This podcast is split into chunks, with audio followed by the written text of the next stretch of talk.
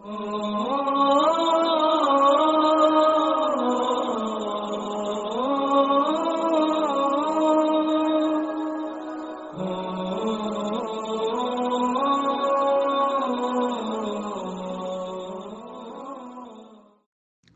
15, a oração. Assalamu alaikum, pessoal. Nesse áudio eu vou falar um pouquinho sobre a oração, a parte teórica, tá? A oração é um dos pilares do Islã e é considerado como a base fundamental da nossa religião. Veja só, enquanto que o testemunho de fé que a gente viu no, no áudio anterior constitui algo teórico, a oração e os demais pilares constituem a prática é, efetiva né, da religião.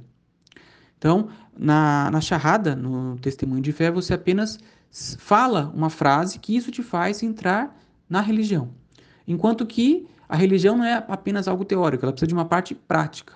E aí que entra a oração, o jejum, a caridade e a peregrinação à Meca.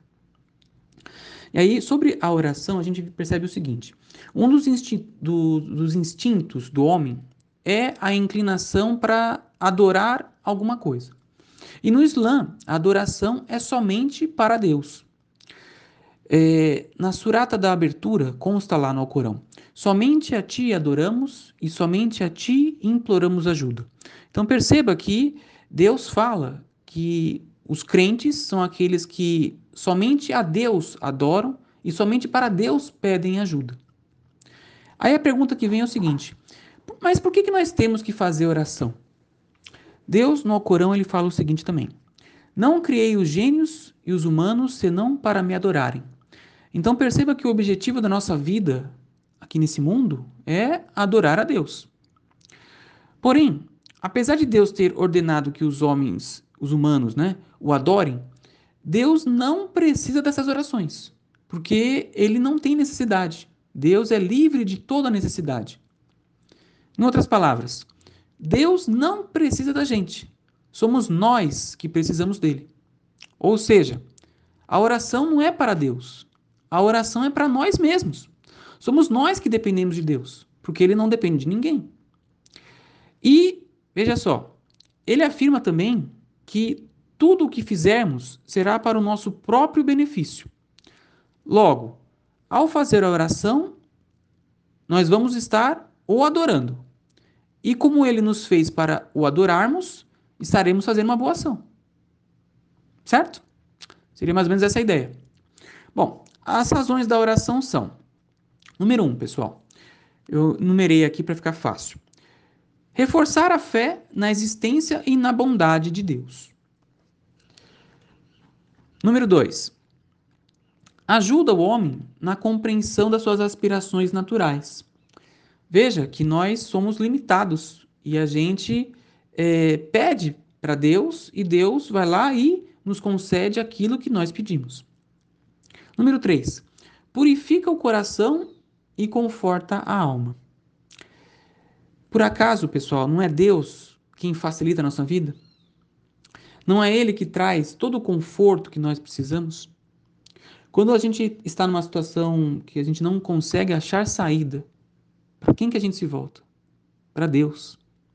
Então, assim, Deus ele facilita o nosso coração, ele purifica o nosso coração e também traz aquele conforto para a gente. Veja que, por mais que a gente tenha tudo nesse mundo, nós vamos precisar daquela parte espiritual. E isso somente Deus pode nos dar. Número 4. Elimina as tendências más e desonestas. A pessoa pensa o seguinte: está chegando o horário da oração. Eu não vou cometer um pecado. Por quê? Porque está chegando a hora, eu vou ter que me prostrar para Deus, Deus está me vendo. A pessoa se lembra de Deus e aí enche o seu coração de temor e aí evita cometer um pecado. Então é importante. A oração ela é como se ela, ela instruísse a pessoa a ficar realmente no caminho certo. E a gente vê, pessoal, que a oração ela é uma devoção espiritual e também uma prática de exercício físico. Porque assim, o corpo se movimenta, né? Na hora que a gente tem que se prostrar, tem que levantar, e aí acaba unindo a alma e o cérebro na adoração a Deus.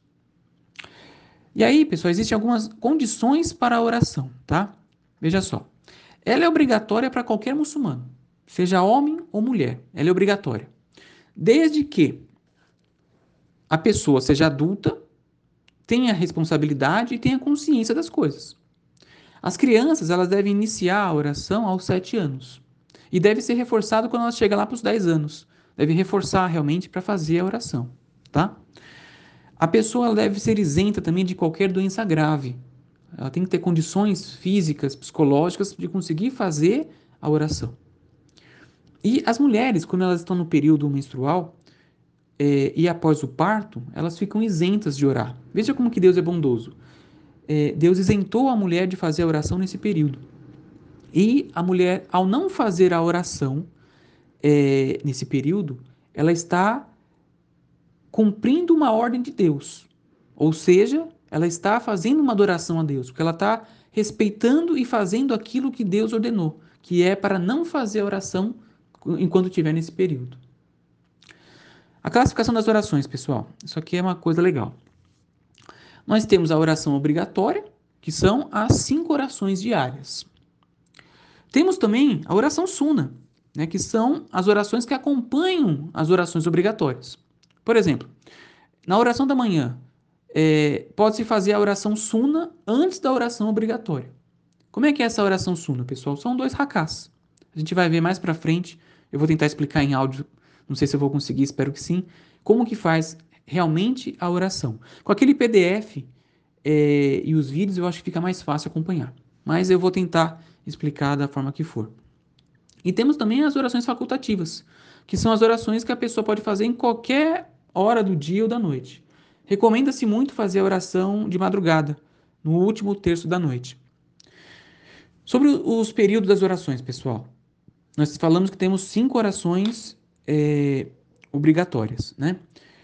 É, em ordem aqui do dia, a gente pode dizer o seguinte: temos a oração da alvorada, que também é chamada de oração da manhã, ela começa depois do despontar da alvorada e vai até o nascer do sol.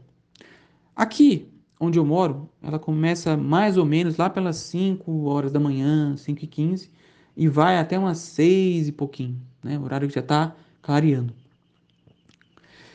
Aí depois temos a oração do meio-dia.